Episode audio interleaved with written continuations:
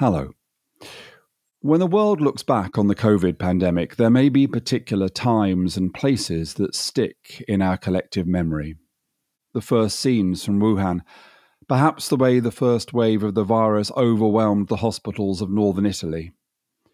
But some of the most terrible images have come this year from India and the devastating impact of what we now refer to as the Delta variant.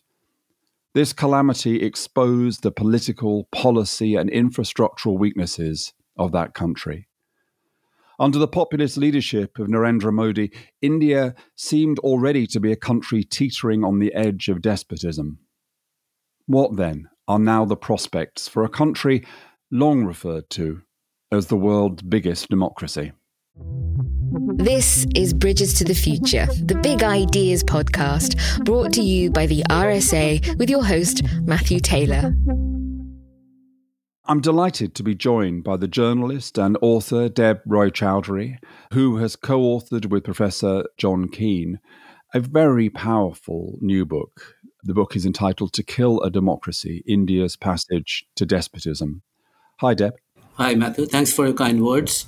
It's great to talk to you, but one of the fascinating things about this book is that it is dedicated to describing the failings of the Indian state, the scale of social division, the growth of despotic government.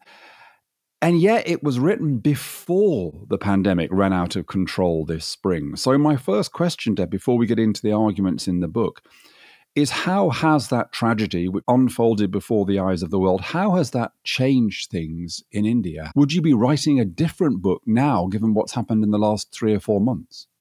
Actually not, because as someone who has read the book, you know that we have outlined the various aspects of state failure that we are witnessing in India today. And uh, anybody who has studied how the Indian state operates, its capacities, its deficiencies, would not actually be very surprised by what's going on in India today. This entire COVID catastrophe, to me, is a sign of grievous state incapacity. So what we are seeing today in India is actually a lot of Indian media outlets themselves are calling India now a failed state. It has long been called a flailing state. And so, however way you describe it, the bottom line is that this is a weak state. And this weak state has been in the making for decades now. There are various aspects to it, as we can describe later. So whatever is happening today shouldn't be a surprise. That's all that I'm saying. And I'm not surprised by what's happening today. And I would definitely write the book differently, because I saw what was happening in India and I was not sold by the idea that India was selling to the world of an emerging nation, emerging power. And this is where we are now. So I get that. And, and the book, you know, could be subtitled The Tragedy Waiting to Happen, and now it has happened. But I'm interested, Eb, as how you think this will play out. So the impact of the virus on politics has been highly variable. Arguably, in fact, I would argue that Joe Biden only really won because of the pandemic and because of Donald Trump's disastrous decision to focus on discrediting the science rather than praising American efforts towards a vaccine. I think that one political decision was catastrophic for Trump. In Britain, we have seen that despite the fact that arguably Britain has managed the crisis pretty badly, the death rates are very high, Boris Johnson is riding higher in the polls, and there seems to be a sense that because the vaccination programme is pretty advanced, everything else is almost forgotten and forgiven. Maybe things will change when there's a proper inquiry. How are things poised in India? How deeply has this affected people's perception of their country and their government? This has affected Indians very deeply, especially those who have face personal losses, who have had to run around looking for oxygen cylinders, hospital beds, or uh, wood for cremation, or a piece of land uh, or to bury their dead. So those people who have experienced this firsthand, and I have had a few personal losses myself. I'm sorry, Deb. Thank you. And um, these people, they won't, of course, forget what happened and, and the way the state let them down. But politically speaking, we have to remember that the elections are still three years away. And the opposition is as headless as it was six months away. And there is no sign of an opposition force rising to take on Narendra Modi. And three years is a long time to reset the narrative, which I'm sure he will manage to do. So after three years, when the blame has been apportioned uh, to the state governments and it has been spread around, there is more vaccination, then there is a possibility that this might all be framed as actually a success story of how Modi overcame one of the biggest epidemics in history. Yeah, because one of the characteristics of the Modi style of government, you I noticed in the book you studiously avoid the use of the word populist, but you talk about despotic government. But one of the characteristics of this style of strongman government is that it's intensely political in the sense that it isn't based in any kind of sense of a deeper ethic or, or even probably purpose.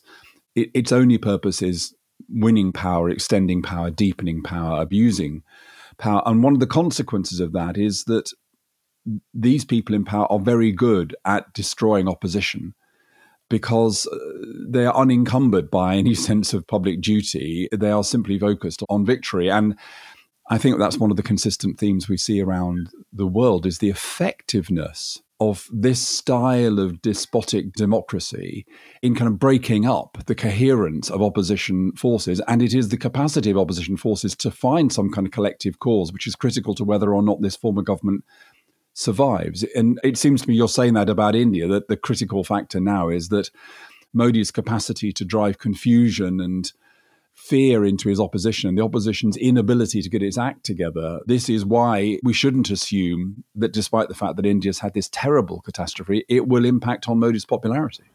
Yeah, it might not. But I would like to add here, Matthew, that we often tend to go easy on on the opposition when it when we discuss populist politics and demagoguery or despotism.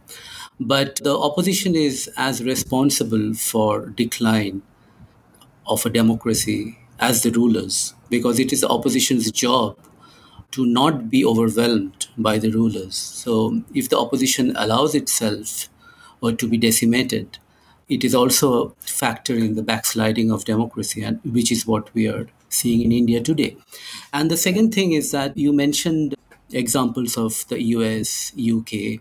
I would like to also point out here that the institutions, that the democratic institutions, that the governing institutions in India are in far worse shape than in any of the countries that you're comparing it with. So a situation like this, a mishandling of the situation of this scale, as we have seen in India, would have immediate repercussion in legislative, political party platforms. For example, if you had real democracy in the sense that you had vibrant political parties with internal democracy and you had a functioning legislature where people actually debate, are free to debate what they need to debate, then you would have seen these or these mishandlings that we have seen in India to be taken up first in the party forum and then in the legislature.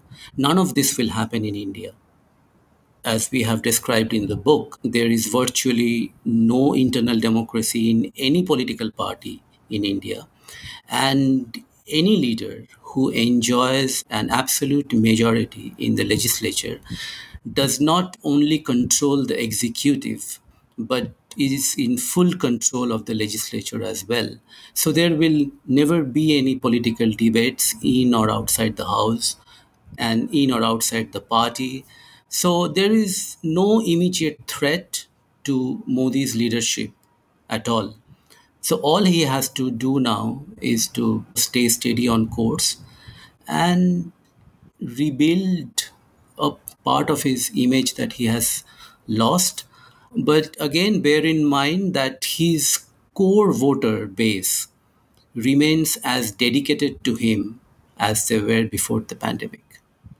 This is the core voter base which is charged by Modi's unapologetic Hindutva. For this core voter base has not left Modi. And also there is one more thing to remember, is that without Narendra Modi, the B J P is no different from other parties. In the last election, there were surveys which showed that one third of the people who voted for the B J P said they voted because of Modi. So you take Modi out of the equation, these people are not interested in the party anymore. So there is essentially no threat to Narendra Modi politically at this point. Yeah, no, and of course the differences between India and America and Britain, Hungary, Russia are immense. But I did notice parallels, and and this parallel of the individual and the party, the Trump Republicans, Johnson Conservatives, Modi B J P, you know, the charismatic leader is part of this story. But let's go back to the core argument of the book. It's a vivid and subtly made argument with, with lots of dimensions, and in a way it's almost impossible to compress. You cover so much ground, but it I guess I took from it an idea that the founders of Indian democracy, you know, understood from the beginning that it could not thrive without economic development and social inclusion. And that while arguably the former, economic development, has taken place, the latter, social justice, social inclusion, certainly has not. I guess the question, Deb, is were the chances of success for Indian democracy, particularly coming off the back of British misrule, were, were the chances of success always small, do you think? Indian democracy actually did quite well, if you look at it from another angle. India, as a post-colonial state, it did not go the way of, say, Pakistan or Zimbabwe. It did not become a dictatorship. Nehru could have been a dictator after the first few years of independence, when all the senior leaders of independence died one after the other. Or he was the last remaining leader of the independence movement. And he could have well turned India into a dictatorship. But India did not. I mean, there have always been struggles. I mean, no democracy is perfect. All democracies are work in progress, and so is India.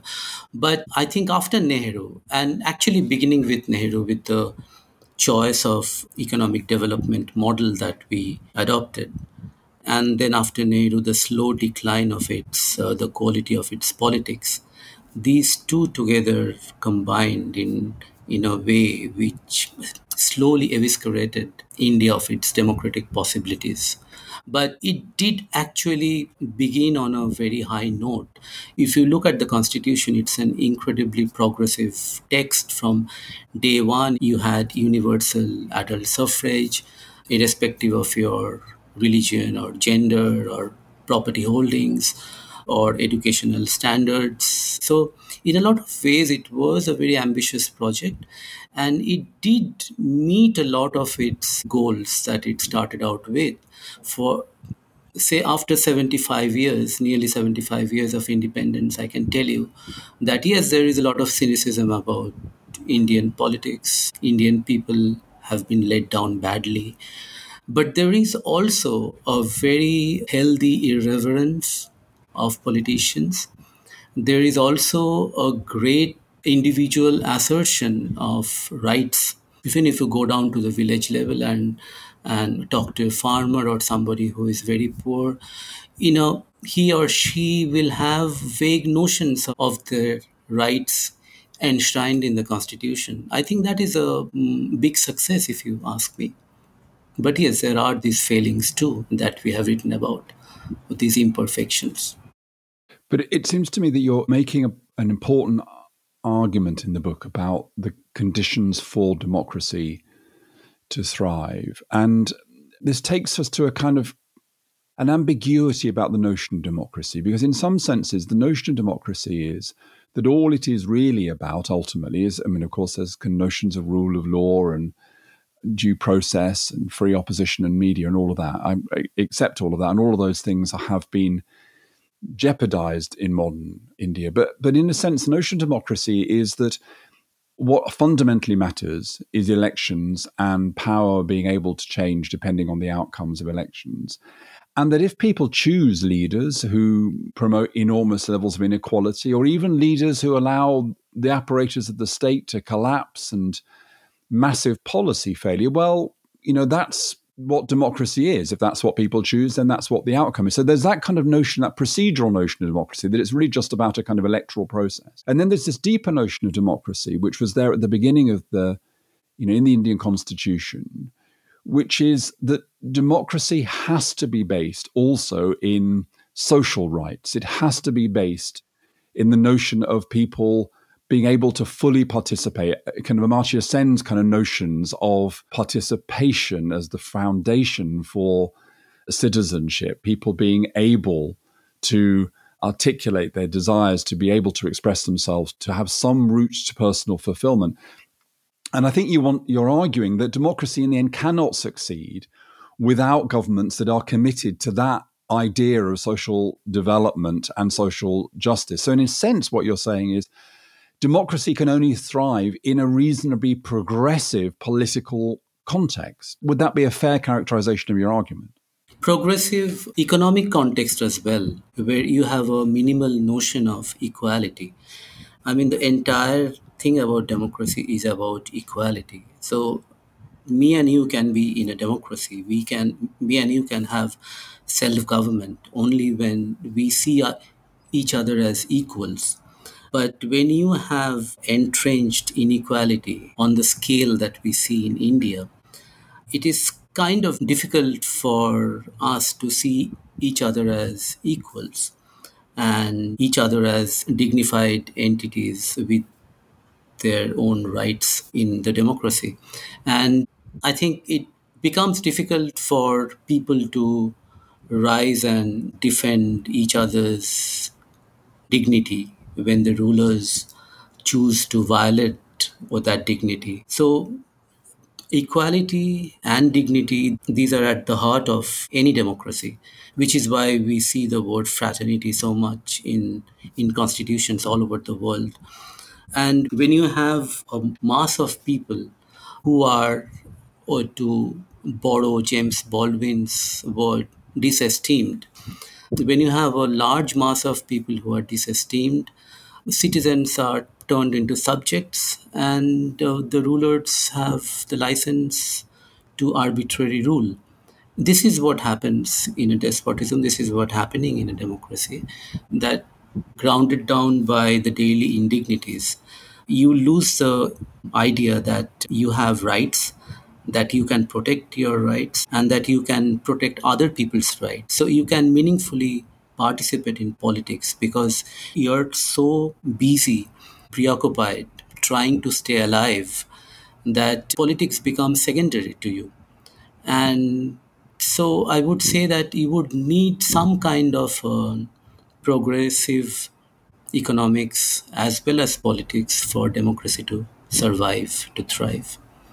So I think this is such an important argument, Deb. And obviously you're co-author of this book with John Keane, who's one of our one of the world's leading scholars of democracy and the history of democracy and the concept of democracy. And there is an argument in this book which I recognized from his previous work around despotism. And this is the notion that just because people are elected does not mean that we have a democratic society if those people who are elected then dismantle the other elements that we associate with democracy, such as a free press, such as allowing the opposition to have a voice, such as the rule of law. But it seems to me you're then making this second argument, which I think is very important, because this debate about how we renew democracy is a debate taking place all around the world. And the argument here is, it seems to me implicit in your book, that a government cannot be understood as being democratic unless it is committed to improving the circumstances, creating the circumstances, the social and economic circumstances in which democracy can flourish. And that is a substantive argument. And it reminds me slightly, Deb, of an argument that we've, a discussion we've had on, on this podcast a few weeks ago about deliberative democracy. And when I was talking to colleagues who are experts in deliberative democracy, I said to them, look, we have to recognize that deliberation, the process of structured public engagement, is not just a process of an argument about process, because we know that when citizens deliberate fully, when they're allowed to deliberate fully, they are likely to reach more progressive conclusions. They are likely to think more about the long term. They are likely to think more about their fellow citizens, they're likely to think more about their own responsibilities as citizens. So in a sense, we have to own up to this. We have to say, look, as advocates of democracy, we're not merely advocating a process. As advocates of deliberative democracy, we're not merely advocating for process. We recognise that democracy can only flourish if those who win elections are committed to enhancing the context in which democracy flourishes. And that, I think, is that is an important new argument. I think it's correct. What, of course, it will lead to is people saying, what you're saying is you only want democracy if it generates the conclusions and outcomes that you want. That is the danger of the argument, that it can almost appear almost anti-democratic, because you're saying, well, if people elect someone like Modi, that isn't a democratic outcome, even if the vote suggests that it is. Yes, true. And uh, this is why we have allotted so much space in our book to what we call social foundations, because we don't think that this is an aspect of democratic studies that you often see in books on democracy. Democracy is not just about the study of uh, high-level dynamics of political parties and elections and legislatures, governments or civil service, bureaucracies, judiciary, media, et cetera, which is what we often see in analysis and studies of democracy. These are all what we think are considered as upper level institutions. But these rest on and draw their strength from the social foundations of people living in these mediated social settings. So this lived experience of people is what these upper-level institutions draw their legitimacy from. And if this lived experience of democracy is not living up to the promise of a democratic life, then I think these upper-level institutions, they gradually lose their relevance and legitimacy, which is what is happening in a lot of democracies, as you know, in around the world, not just in India. So the question then is, Deb, the book ends almost, it's almost as if you have to give us some hope at the end of the book, because a lot of the book is very bleak, the first half about this, the failure of state institutions and policies to deliver social inclusion and broad-based economic development, and the second half of the book about this despotic form of politics, which is, as you say, is not just a phenomenon of Modi, but but has been part of the Indian picture, not just and also not just at federal level, but at local and state level. But there's a bit of hope at the end of the book. Now, if we take this argument, given the position that India is now in, it is difficult to believe that the kind of foundations for universal social citizenship can be laid in, I don't know, less than twenty years. If that were to happen over the next twenty years in India, it would be a remarkable achievement. But that requires, as it were, Democrats to be in power and for the citizenship to give them, those Democrats, the time and the space to do the work that is required to create the conditions in which democracy can flourish. And I guess, is that an impossible hope? Is it that the work that needs to be done in India to provide those foundations is just too difficult for any politician to win consent to do, and therefore there will always be this vulnerability to despotism?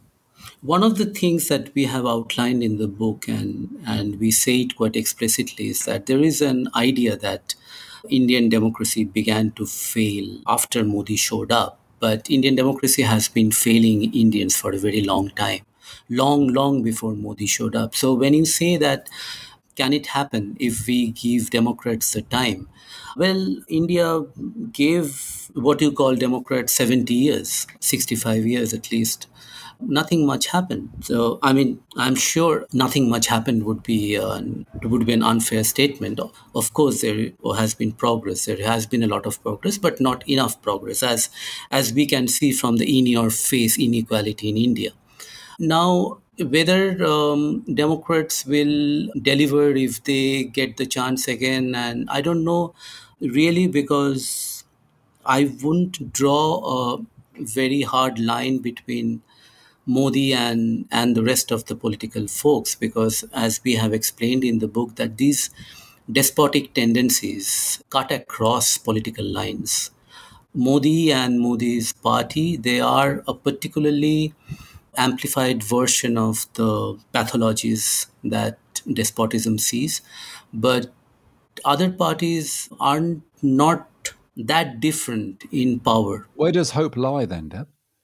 Hope lies in the fact that democracy is like a, a bad habit. So people, Indian politicians, often Modi, for example, he likes to think that he will probably turn India into China, well, a success story.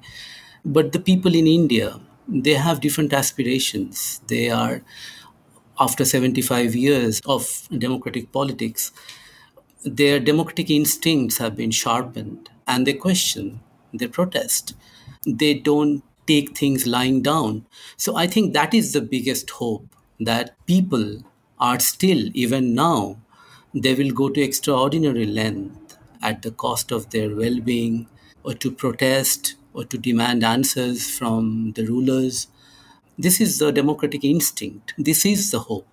One of the notions that comes up in the book quite a lot is the comparison with China and the greater progress made in China, particularly in terms of the kind of functioning of the state and provisions of education and, and healthcare. And of course, the parallels are difficult to avoid. I mean, I think almost any day India will pass China in terms of its population, for example, and become the most populous nation on earth. Yeah.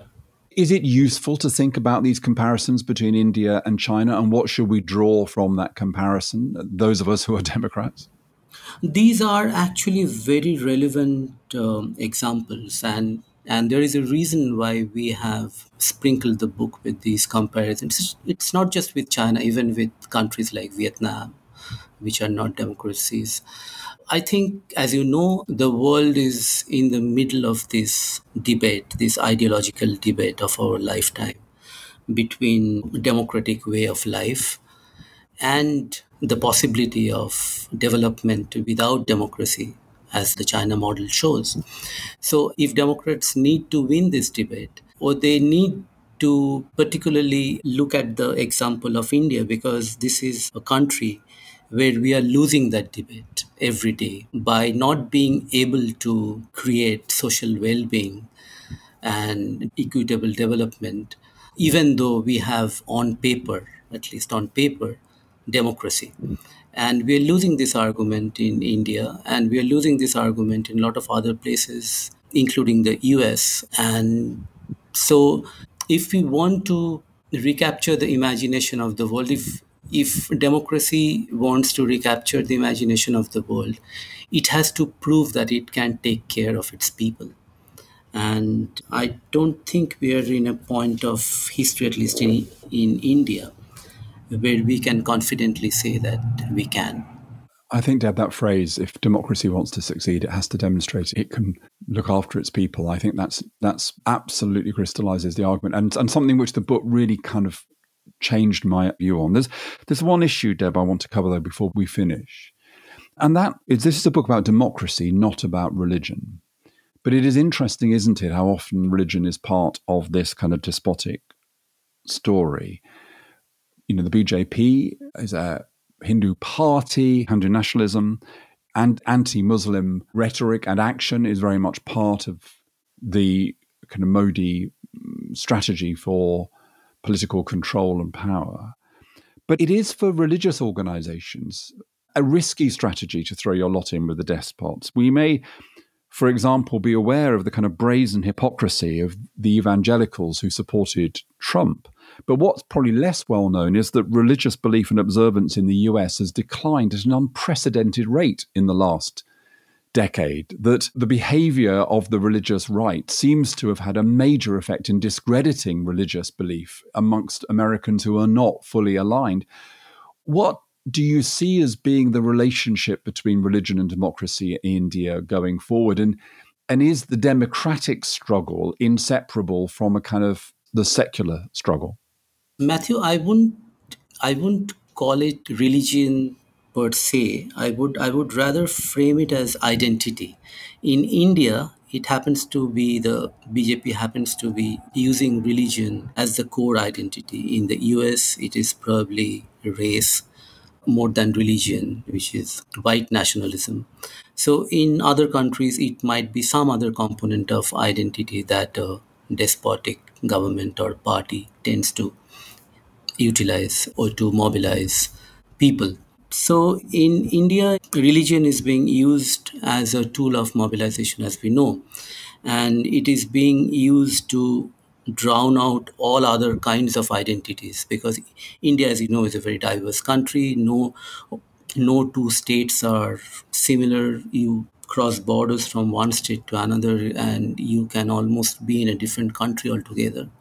But what the B J P has done successfully is that it has managed to decimate all other identities, at least among its core voters, and establish the Hindu identity as the overarching identity of Indians. And whether this is a risky gambit or not, well, it is working so far for the party.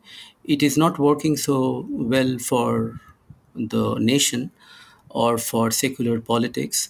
But if if we go down this road for another five, ten years, India's constitution could be rewritten altogether, who knows? Because that is the end game, after all, or to rewrite India's constitution as a Hindu state rather than a secular state. And if B J P continues to be in power, and, and or to be honest and to be fair to the B J P, the B J P or its ideological parent, which is called the R S S, the Rashtriya Swayamsevak Sangh, which is the umbrella Hindu organization, they have never tried to hide this goal. And they have never tried to hide the fact that they never accepted India as a secular republic, that it was a mistake to declare India as a secular republic. The, or the founding leaders of India should have made India a Hindu state, because that is what India is. And so I won't say that it's uh, risky. It is for people who believe in Hindu state, in the goal of a Hindu state. It is something they are working for, and they might they might just make it in five, ten years. Who knows? So final question, Deb, and you've referred to this before, I think, but in the end, the hope in India must lie surely in alliances which understand their kind of common dependence upon a real democracy, alliances of those genuinely committed to the constitution and the diversity and inclusion, those committed to women's struggle for equality. You talk quite a lot about feminist struggles towards the end uh, of the book and their importance. And I, I think also potentially the environmental movement, new forms of energy, possibly decentralized, the impact that that might have on empowering communities as well. It's these kinds of alliances, but based in a common understanding of the need for real democracy. That's where hope lies. Would, would you agree, Deb? Or how do you mean real democracy? I mean democracy, a social democracy, a democracy based, as you argue in this book, not just upon elections, nor even just upon the fuller account of democracy in terms of civil rights and, and the rest, which is threatened by despotism, but the idea that democracy can only work if all the citizens of that democracy are truly able to participate. Truly able to participate, yes. And but we have to balance this with the idea of smart despotism, about which uh, John has written extensively, that the despots, that the smart despots of our time, or they also ensure that the people are taken care of. So you will see in, in India, Modi is the first national leader probably who talked about toilets. We didn't uh, hear much about uh, toilets in like sixty, seventy years of our independence, or that this was an issue, that people do not have access to their own toilets. And so Modi started this drive nationwide to build toilets. And now I think the next big project is to provide water, because as we have written in the book, only seventeen percent of Indian rural households are actually supplied by piped water. So the big next project is water. So, so these are things which are also, the despots are also quite good at providing. And these are also elements of a democratic life.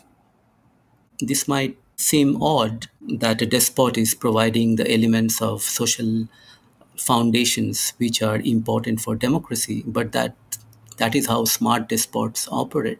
So at one level, they provide these components which are necessary to improve your social life, your political participation, your economic progress. But at another level, your political rights are slowly, slowly curbed, and the polity in general takes the shape of a despotism. So it will also depend on how well the despots in India can provide for the people, because if they can, then there is a possibility that the Democrats might never win this battle. If Modi can do both, so far he has failed. So that opens up a fascinating other conversation about whether in the end despotism can ever be effective in terms of achieving change in people's lives. Now, we haven't got time for that debate, but it's one of the many fascinating issues opened up by your book, To Kill a Democracy, India's Passage to Despotism. Deb Roy Chowdhury, I'm incredibly grateful to you for joining me today. Thank you.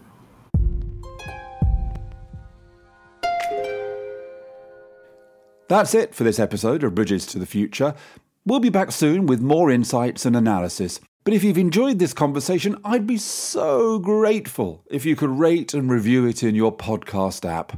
But for now, thanks from me, Matthew Taylor. This was a Tempo and Talker production for the R S A.